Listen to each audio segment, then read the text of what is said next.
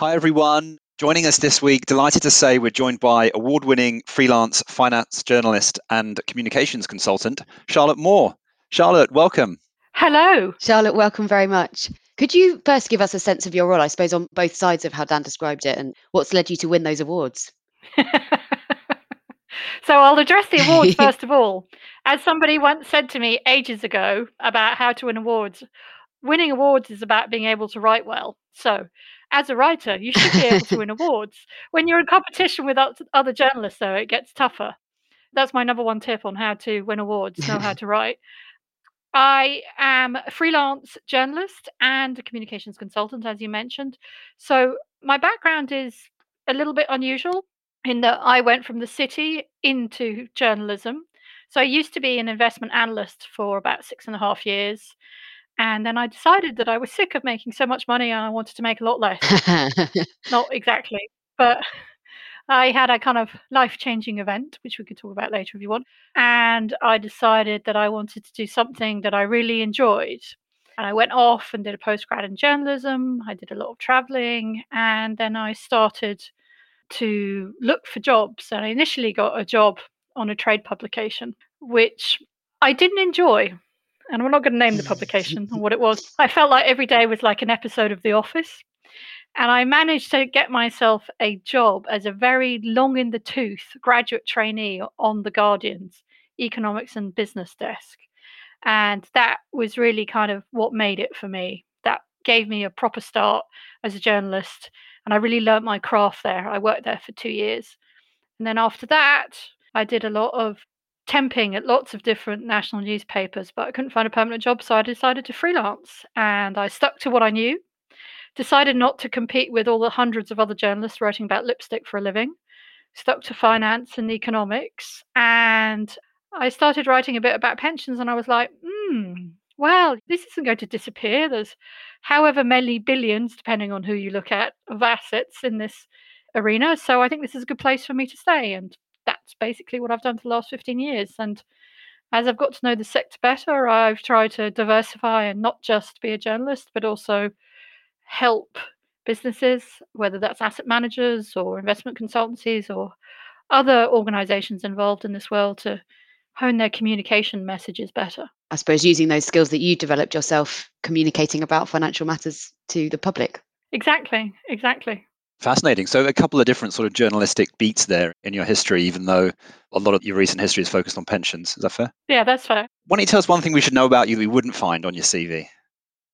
I took up Olympic weightlifting uh, eight years ago. Oh. and I'm really bad at it because I'm basically not designed to be a weightlifter. I'm too tall, I'm too wobbly, I'm not really strong enough. But I love it and I've plod away at it. I work with a personal trainer now and we lift as heavy as I can. And it's been the best thing I've ever done in terms of fitness. And I made a lot of friends doing it as well. So fantastic. That's something you would never know about me. And what makes wow. it Olympic? Is it the type of weightlifting? Is that literally a brand of weightlifting? I'm sorry, very ignorant in this area. No, don't worry about it. So it's kind of like the oldest type of sport you can do. It involves taking something very heavy from the ground and putting it over the top of your head. And that probably started off as big rocks, but today it's been sort of streamlined into an Olympic bar with plates on the end. And there's two different ways that you can lift the bar from the ground to overhead, both of which sound like something out of carry on weightlifting. One is the clean and jerk, and the other is the snatch. okay. and this is the one where you lift it sort of, well, I assume this is one of the two methods. You sort of lift it and then you do that jump you split your legs apart and yeah clean and jerk is like in two stages you lift it up to about your shoulders and then you push it over your head and the snatch somehow some miracle happens and you somehow get it from the floor to above your head so the snatch is the more technically difficult and just the more challenging but kind of a thing of beauty when it all comes together which it very rarely does and do you practice both methods both lifts yeah yeah, you do. Fantastic. So, best thing you've ever done for sort of fitness and meeting people. What would you say is your kind of biggest, best moment in the sphere of Olympic weightlifting? so, very, very early on, I decided to enter a competition. it was in the gym I was in, and I lifted like next to nothing. I still can't lift much more than this, but it was only 21 kilos. My emotions always hover close to the surface. And basically, I came out on the platform and everybody said, Come on, Charlotte, come on, Charlotte. And I was like, I had a choice. I was like, I could either lift this or I could not cry, but I can't do both. So I went for the option of not crying and didn't lift the weight and then had to try again after I'd finished crying. Oh. and then I decided that Olympic weightlifting competition was not for me because why would you compete with something unless you're going to win? Wow, quite. I did a lot of swimming when I was younger, but I didn't like competing because I didn't tend to win. I like the technique side of it, but, but they are intense like as well. Weightlifting so. competitions, super intense because, like you say, every focus is on you, on the one person, and it's a very short, focused period of time, isn't it? It's just nowhere to hide. I can see why that's tough it's funny, isn't it? Because I have no problems. Dan's been to my, he's actually been very kindly a panelist on one of my networking events. So I have no problem sitting there in front of a group of 40 people or even 100 people and talking. In that scenario, I'm not about to cry. But if it's weights, forget it, I'm lost. exactly. I was about to pivot by saying, you know, talking of situations where there's nowhere to hide and you're sort of in front of a lot of people, I guess coming to the question of media, I suppose one question we wanted to explore with you, sort of straight straight from the get go, really is the wider question of how media covers investing generally, and wondered if you had any thoughts on what does the media writ large tend to get right about covering investing, and what does it tend to get wrong. I think I might start with the wrong bits first. So, as somebody who has been in the world of investment, I think there's a lot of stuff that gets wrong. Basically, because investment is such a technical pursuit and it is so complex, and a lot of the time it doesn't have any black and white answers. And that doesn't always work well with a straightforward news story. And it can be very difficult, I think, if you haven't been in the industry to kind of understand all the nuance. So I also, on the flip side, think that there is a lot more that people in the industry could do to help journalists understanding more, which we can maybe touch on later. Things that it does well, it does keep the industry to account. So it calls out scandals and the like. I mean, you think about Neil Woodford or even all the stuff that happened with GAM. And there are very, very good financial journalists out there that are persistent and uncover things. It keeps the industry honest, as journalism is supposed to do. So I think that's what it does well. And it can shine a light on things that people aren't aware of as well. Interesting little sub corners of investment that you think about auto enrollment and think about how many millions of people have a DC pension today, and yet very few people know how it works or what's going on and that's a deliberate design which i agree with but it's always good to kind of shine a light on how things could be done better. Just reflecting on what you've just said i guess i'm really interested in your view on the role that a financial journalist should take in the system if you like. So you've mentioned holding fund managers to account and you've mentioned sort of i guess uncovering information. Are there any other sort of strands to what a financial journalist should be trying to do within the financial system well, I think like any other specialist area, I think a big part of our role is education as well. And it's about acting as a conduit between the industry. And some people get a bit uncomfortable about that because they don't think you should be a conduit. They should think you should always be a critical voice. But I think, given the complexity, anybody that can de jargonize and explain things that are quite complex in simple language is to be celebrated. As I said, there is so much complexity and it affects virtually everybody of working age with a occupational pension, putting aside the public sector. This is important stuff that affects millions and millions of people. Is it a little bit kind of held back by the fact that stories about market go up, market go down are just so interesting in the moment, but are kind of not that relevant in the bigger picture? So it's constantly just drawn between the battle between that and the kind of real stuff that just takes time and effort to get into. I would say that news always has a purpose. And I think you should not confuse between, you should always have news, features, and analysis as kind of like three key pillars in any financial journalism. And it is absolutely vital to report when markets go up and down or when something like Russia invades Ukraine and oil prices rocket through the roof. I mean, that is vital information that we all need to know. But we also have to have the space and the time for the analysis. So we have to have the kind of immediate analysis, whether that's what does this mean for oil prices long term, and then we have to have the more sort of longer term analysis than that. What does it mean for your pension fund? So I think a proper financial news journalism organization will always have all three pillars well constructed. Should we pivot slightly and talk about the other aspect of your role in terms of communications? And perhaps let's start with uh, comms to members from asset managers, members or savers, I suppose, to their customers Do you have any sort of observations, I guess, having sat on both sides of it, but now with your role as a consultant in that area? Oh, I have lots of observations. Should we go with what do they get right and what do they get wrong in the same sort of structure again? Well, I'm not sure about the right. Let's start with the wrong again. And this is something Dan talks about a lot on his LinkedIn posts, and we're kind of like, I think we have very similar views on this.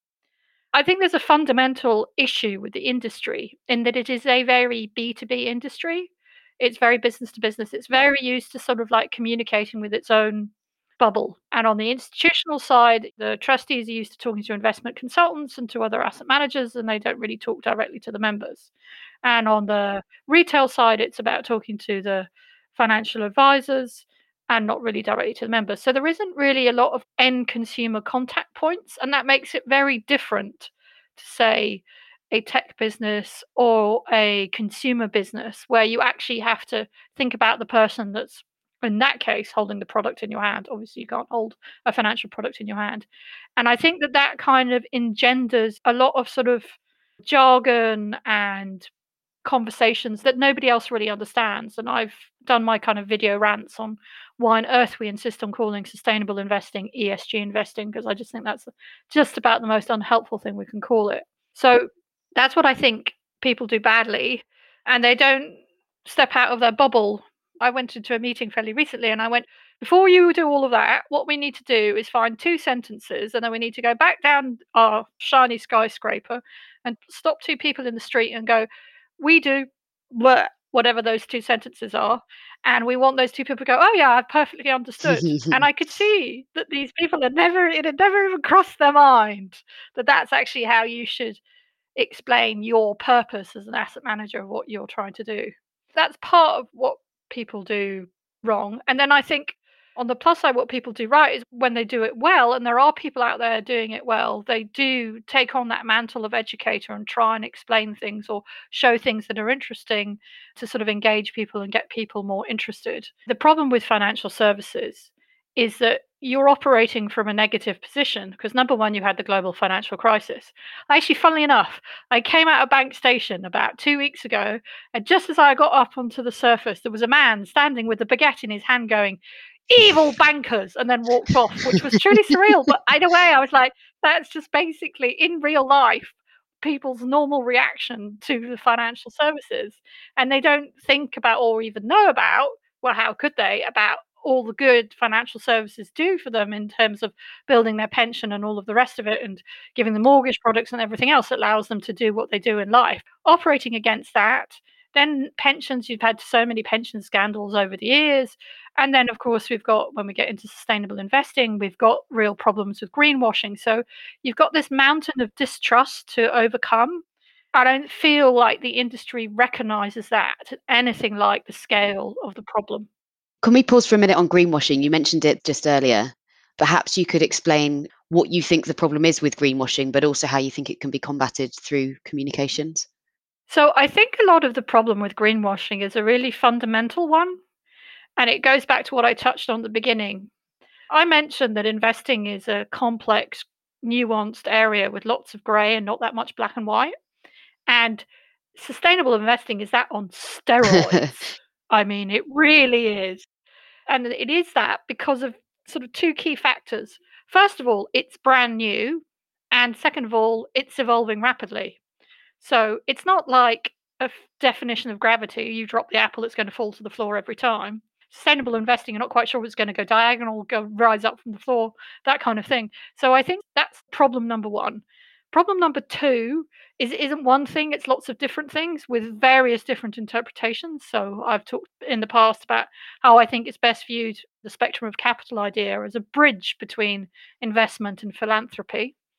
And problem number three, well, there's four problems. Problem number three is you've got an industry that's used to talking to itself and loves jargon and then uses jargon in a, again, non-physics definition way. So we all know what gravity means, but nobody knows what ESG means because what it means to me means something different to Dan and different to you, Mary, and then different to another asset manager. So it's just a nightmare. So the problem is the lack of definition of terms. And then fourth of all, I think you get, and this is something Dan has kind of spoken about as well, is you get competition amongst the market and people want to be seen as the best and then they kind of start selling themselves as, oh, I'm really green without actually, they try and build it from the outside in. And actually, you need to build it from the inside out. It's so fundamental to how you do things, to everything you consider, how you view risk, etc., etc., that you actually need to start with a kind of blank sheet of paper and what's our philosophy, what are our beliefs, and then we have to integrate that throughout our entire company. So, what I'm saying is, it's almost like everybody has to become an impact investor in a way. It's kind of otherwise, you have so much confusion that there's just a lack of definition. So I think those are the four things. That's a fascinating point you make. I think about that a lot recently. And let's maybe just explore a little bit how journalists ought to respond to those problems in your view because i commonly see in journalism generally see two common responses to that those set of problems one is a complete skepticism and cynicism of the whole lot and just avoidance of the whole area because I just think it's all greenwash. And journalists are obviously by their nature a bit skeptical, so I can totally see why that happens. Or the other approach is just sort of an uncritical acceptance of lots of greenwashing guff, basically, particularly in certain areas, let's say, of sort of industry press. And neither of those responses to me seems quite the right one, but you seem caught between, again, those two extremes. Do you recognize that at all? And how do you think journalists ought to respond? I absolutely recognize that. And I think actually both responses have the same cause. But I think the fundamental issue is a lack of clarity. That's the cause. That's why you have people who are cynical. When I was working at The Guardian, I would say that the best of journalists that I worked with, the real Rottweilers, were the ones that woke up every morning and just thought, I know you're lying to me about something. Just to figure out what it is. So, I mean, that I would define as the best, most ferocious journalist you can come across. If you're from an industry perspective, you should keep that in mind. The problem is lack of definition. As I said, the industry is evolving and it's just kind of spewing out jargon and terminology and blah, but it's not bothering to keep anybody up with it, whether it's the end user or the journalists. So, I mean, I really think that there should be the one company that kind of does the education piece well is Legal and General LGIM. They have regular sort of like schools to teach you about the basics of equity bonds, blah, blah, blah, all the rest of it. And what we need is more of the industry to do that about sustainable investing. And actually, it would be a very helpful two way process because it goes back to what I was saying before. You need to sit down and go, look, when we talk about sustainable investing, what we mean is this. This is our definition. So let's take an example. Let's imagine you're a responsible investor according to Spectrum Capital, responsible investment is when you take that first step out on the bridge that links investment to philanthropy. So the first thing you're worried about is risk, and it's about mitigating risk. So you want to make sure that you're not going to end up with a whole load of stranded assets in your portfolio as you decarbonize. Let's say that's step one, and that's what you do.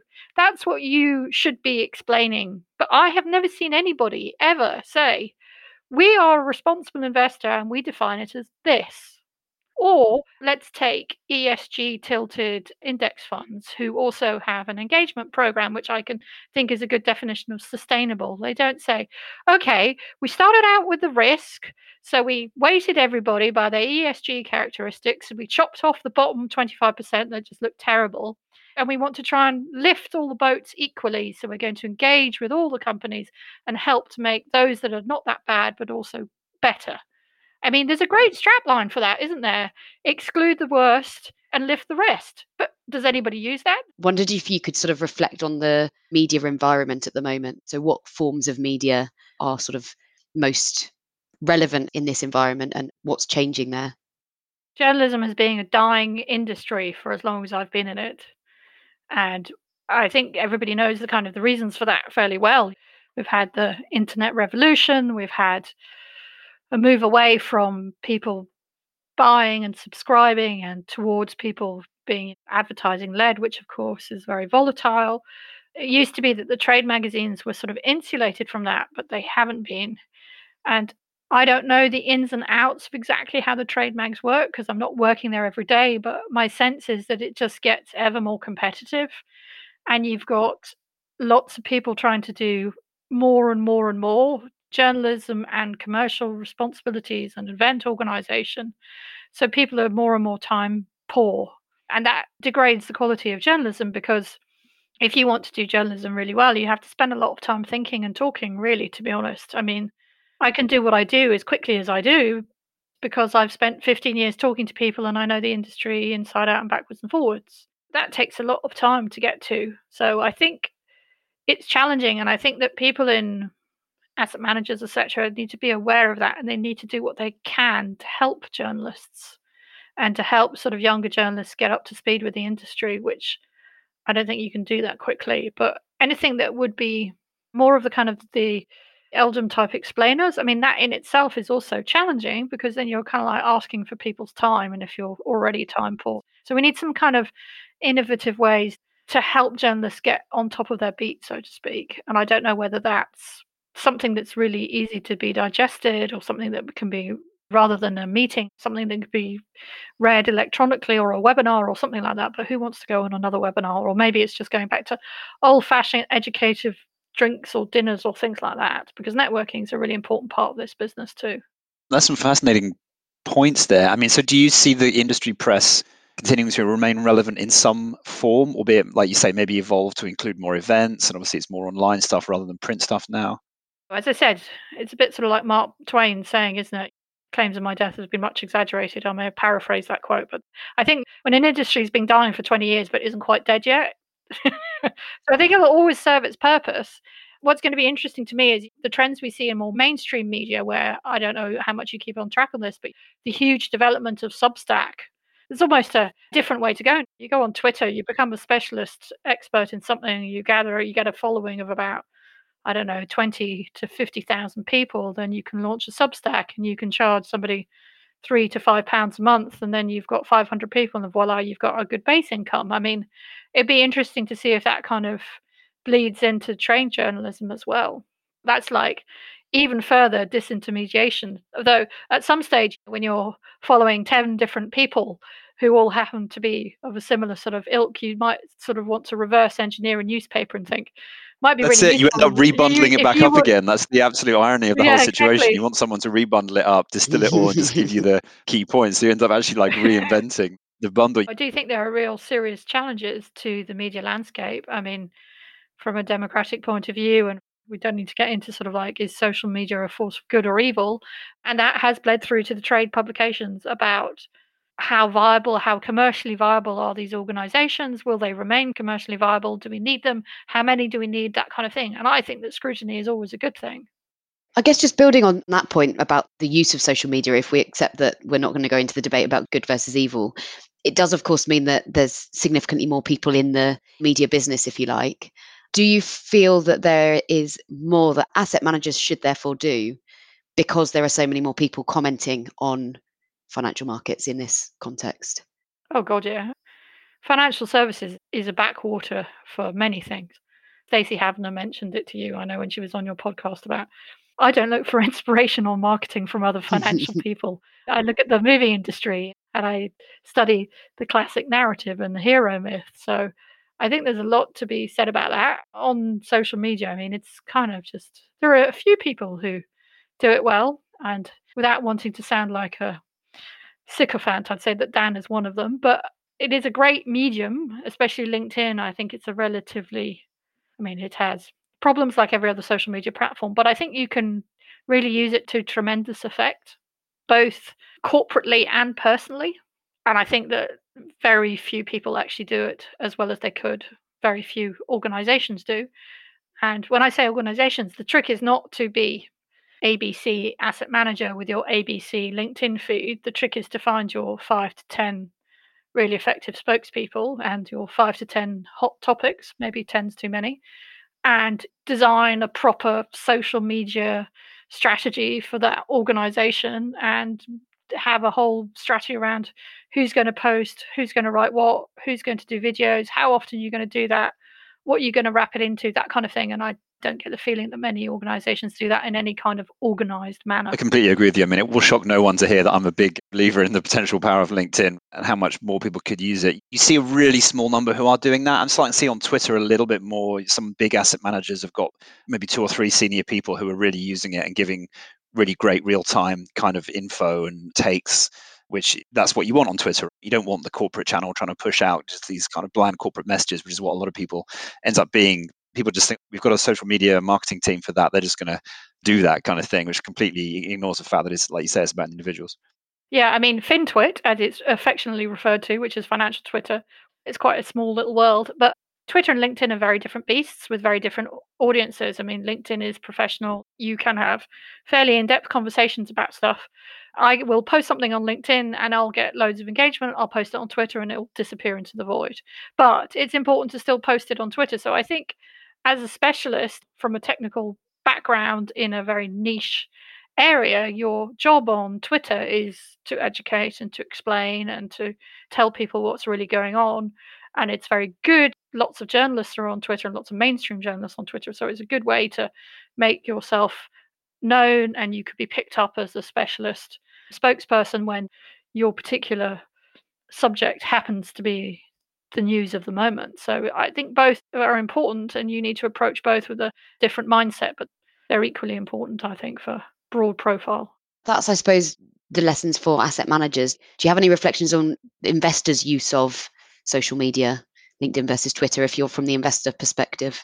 So by investor, you mean like the actual asset owner, a pension scheme, etc. Yeah, pension scheme, an individual who's investing their own money, that sort of thing. Well, the individual, I guess it's about what they as the individual want to do. The asset owner perspective, I think it's really important because Twitter would be a really good way for you to actually speak to your scheme members if you did it well. And again, it's not about you as RPMI or Nest or whatever having your Nest corporate Twitter handle. It's about finding somebody, your CIO, whatever, explaining what's going on in markets. And I don't see enough of that either. Do feel free to call in and tell me if I'm wrong, but have we seen pension schemes explaining what their reaction to the war in Ukraine, for example, is and how they've repositioned or not repositioned their portfolios and why they have or haven't done that. Dan and I have spoken a lot about defense stocks and about how that's kind of an, a non story for pension schemes because they probably were invested in the defense sector anyway. So, have we seen any asset owners come on and explain we do actually have a whole load of defense stocks anyway? And this is why we have that position and this is our fundamental philosophy? Or do they just want to keep their head below the parapet because they're worried if they say anything, they're just going to incur all kinds of negative stories? That's a big consideration. And I suppose it is tricky. And from that perspective, from a sort of I am managing a pension scheme, the balance of how you communicate to members, I think, is currently probably not dynamic enough. But I know from sitting in meetings with some of my clients, they will often think about whether they should and then often talk themselves out of it. Talk themselves out of it, yeah. For various reasons. Often we don't know the full true impact. So, what do we actually write? We don't want to be scaremongering. We don't want to make people really worried when there might not be too much to be worried about from a pure sort of financial perspective. And then you get into the whole paternalism debate as well, in terms of the extent to which the pension scheme trustees should be writing to members about things that don't necessarily impact them financially, but they are viewed as a sort of group of people who maybe there is a responsibility there to give people comfort or to, I don't know, help them with their quality of life, whether that's being driven by the financial position or not, which of course it opens a can of worms, but I do feel like the balance there is probably not quite at the right point. And of course, it depends a little bit and it does vary in terms of approach between like a DB pension scheme and a DC pension scheme, where on average, your DB pension scheme members are going to be probably older generations, particularly very mature pension schemes. The way that they take information in, the way that you communicate with them, how dynamically you communicate with them, and how impacted they'll have been by some of these events is probably quite different to a DC scheme that's quite immature with lots of new members coming in all the time. That picks up on a point of yours. You should always, always, always be aiming to provide comfort and information. So whatever comms you're doing around it, it's not you should be terrified because oil prices are going through the roof. It should be about, hey, look, all your inflation hedges are doing exactly what they should, that kind of thing. You've got to always provide comfort because we're always only one neuron rubbing to another neuron away from a loss aversion response, if you see what I mean. That's probably not a good way to explain it, but I mean, we're so prone to loss aversion that in any situation that could trigger that response, we want to provide comfort at all times and just say, I know these are scary times, but over the long term, blah, blah, blah. And I think if you had that mindset going into everything, it would be better. It's that context, isn't it? I see the same conversations play out sometimes. People talk themselves out of it because they're like, well, something bad has happened. We want to provide comfort, but we don't want to provide false comfort. And we don't want to panic people by drawing attention to something by suddenly contacting them out the blue and mentioning it, potentially quite a while after, by the time we actually get the comms out, might be quite a while after the event. One thing I do see I think I'm a customer of Moneyfarm, that robo advisor, and they normally send out just like a monthly thing that tells you what they've done with the portfolios. And generally, it's not very much and everything's fine. And I think if you get in that cadence of something regular, most of the time you can just say, not much happened, it's fine, markets went up a little bit, end of story then every so often you can say, okay, there is something more to say this time. Whereas you were just in a difficult place. If you never communicate, you're suddenly putting a lot of pressure on that one com that's going to come out, where you somehow have to explain everything, all the good news that's gone before, all the work you've been doing for years, what's just happened, what it does and doesn't mean, what might happen. And you're just like, oh God, it's impossible, isn't it? And to change the attitude, I think at the moment, rightly or wrongly, I think quite a lot of pension scheme trustees worry that if I send a communication, they will always think that a communication is bad news. Exactly. And actually changing that attitude is quite important as well i think. Yeah and maybe one solution to that is not actually sending a communication per se. Maybe it's not actually a physical email i don't know how this works regulatory wise but maybe it's about just posting so that people who are interested can find it. Or as dan says it's about regular updates. I think always focusing on the long term rather than the short term. So this is how we've tweaked our portfolio. that's far more helpful i think if you start with the kind of regular updates on this is what we've done to our portfolio and this is the reason why we've done it. I don't know, we've added this manager or this asset class for this reason. Then once you've got established that, then it's easier to then come in with a you may have noticed blah and then talk about that. Exactly. That's back to the point. If you've established some kind of cadence of communication and structure for it, it's much easier to come in with little changes rather than having to do all that work in one comp piece. Anyway, Charlotte, we're getting toward the end of the time. Really interested to hear what are some of the things that you're looking at over the next sort of 12 months then that you might be writing about or thinking about? I love that you think that I have a 12 month plan.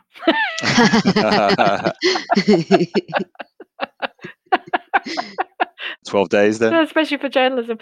Broadly, I'm going to carry on with. I've written a whole series of blogs which you can find on the insights page of my website, which is lotsmore.co.uk. Get that plug in there. So I've written about, I think it's about 10 or 12 articles about sustainable investing. And I was trying to address the problem that we've talked about before, as in, what is this thing called sustainable investing?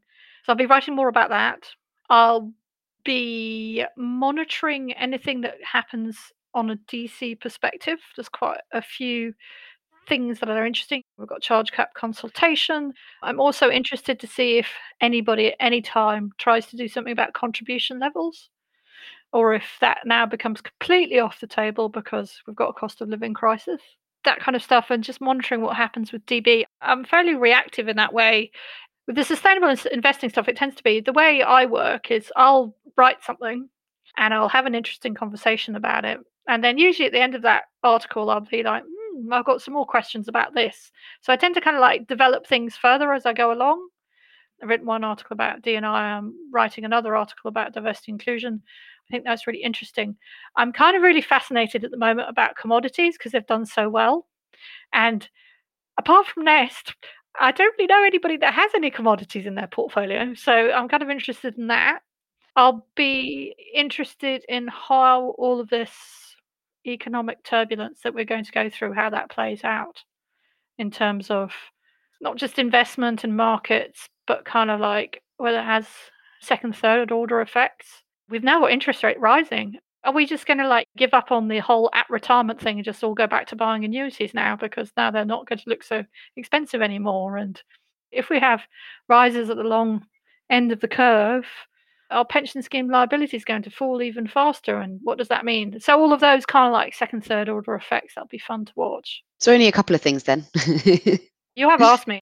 I'm a journalist and an entrepreneur. So if you get only 10 ideas in a minute, you're doing quite well. well, it sounds like you'll be keeping very busy. Yeah, always. Charlotte, as we start wrapping up today's episode, what's the one thing that you would like listeners to take away from today? The one thing I would like listeners to take away is that when you write, pretend you're a journalist. When I say pretend you're a journalist, there are certain things that journalists always do. So, number one is the so what factor. Why am I bothering to write this? What's interesting? If your marketing department says you should write it, 54,000 other people have already written it, you need to turn around to your marketing department and go, no, I'm not going to do that. Find me a new angle. You need to be giving some really generally interesting insight perspective. Remember kind of the man bites dog theory of writing. So if a dog bites a man, that's boring, but if a man bites a dog, that's interesting. That's point number one. So, so what? Why am I doing it? Always writing with your target audience in mind. And I think that's something that organizations forget all the time. They've got internal stakeholders that make them do things that don't actually make that much external sense. So, always remember why am I doing this? Who am I speaking to? And what's their problem that I'm trying to fix? You can do let me tell you something interesting, but it's got to be let me tell you something interesting that's going to fix this problem. It's always got to be solutions driven. When you write, have a clear structure in mind. Very simple. This is the problem, this is the solution, is a classic structure. Here's something interesting, here's why it's more convoluted. And people think this, but actually that, that kind of thing. Have a clear structure in mind and be really hypercritical with yourself when you write. Do I need that word? Do I not need that word? Try to avoid adjectives because you should be able to use a noun or a verb rather than an adjective, those kind of things. Sorry, you've really got on me onto my hot topic. One final thing, if I may. Absolutely. Kind of try and do all of your columns like a news story. And I don't know if you guys have heard of something called the news pyramid. No. No. So this goes back to before the days of software and computer when we used to print our newspapers and it's the hot metal era. So as you would have the page laid out and it would be a wooden frame and you'd insert all the individual letters and then you run the ink over it and you print the page. But news evolves during the day, so you had to have a way of being able to change things and take bits out and put other bits in in a very fast way. So news stories were designed as a pyramid. And the idea is that with a pyramid, you can cut from the bottom and the pyramid will still stand right. It's not going to fall over. And so you could cut all the way up until you got the final, just an intro, which is a news and brief, which is the story in a sentence or two that would be the intro to your news story or the lead, as they say in America. And so always try and like write in that way that you've got your what you're doing kind of at the top. What do you think is the most underappreciated thing about investing? Two things, if I may complexity and psychology. I know that we all know about behavioral economics, but I think we're only just on the cusp of our understanding of how human brains work. And that kind of links me into I know you want me to recommend a book. so I'm going to kind of link Absolutely. into that. So I've front run the sequence there. I'm sorry. So, two things. Just remember, it's really super complicated and it's often counterintuitive to people. If you've been immersed in the world of investing for as long as we all have, it's all natural and normal. And your recommendation? How Emotions Are Made The Secret Life of the Brain and it's by Lisa Feldman Barrett. Somebody recommended it to me. I went to a afternoon event. It's honestly fascinating, and I haven't finished it yet. So I'm going to say, as far as I've got to, basically, the brain is a huge predictive machine. Everything you do, it predicts. It never just takes in information and analyzes it because if it did that, you'd do nothing. You'd just be a hot mess of overwhelmed information. So given that knowledge and what we were talking about behaviorally, it just goes to show why the idea of the rational human being is such a myth because our brains aren't even designed that way. We're making constant predictions all the time. One more book, Key Person of Influence by Daniel Priestley. If you're looking to raise your profile, that is a very helpful book. Written by a guy who's an entrepreneur and helps entrepreneurs, but it teaches you how to do all the things you really need to do to raise your profile. And the third one, I would say, to help you write to pithily, Ryszard Kapuscinski, and I have probably mispronounced that, and I apologize to the entire Polish people, but he was a Polish journalist and he was around from 1932 to 2007, and he was like the sole foreign correspondent for Poland. And the myth goes that he was always on a tight budget, and that was back in the days when you had to pay per word for telegramming things backwards and forwards. So he knows how to write in a very sparse style. So those are my three Ah. recommendations. Superb. Great stuff. We'll check them out. We'll get the links into the show notes. Charlotte, it's been an absolutely great conversation today. Thank you so much for your time. You are most welcome. Great to talk to you both too. I've loved it. Excellent. We've loved it too. That's it from us this week on Investment Uncut, but do join us again next week for another episode. Take care.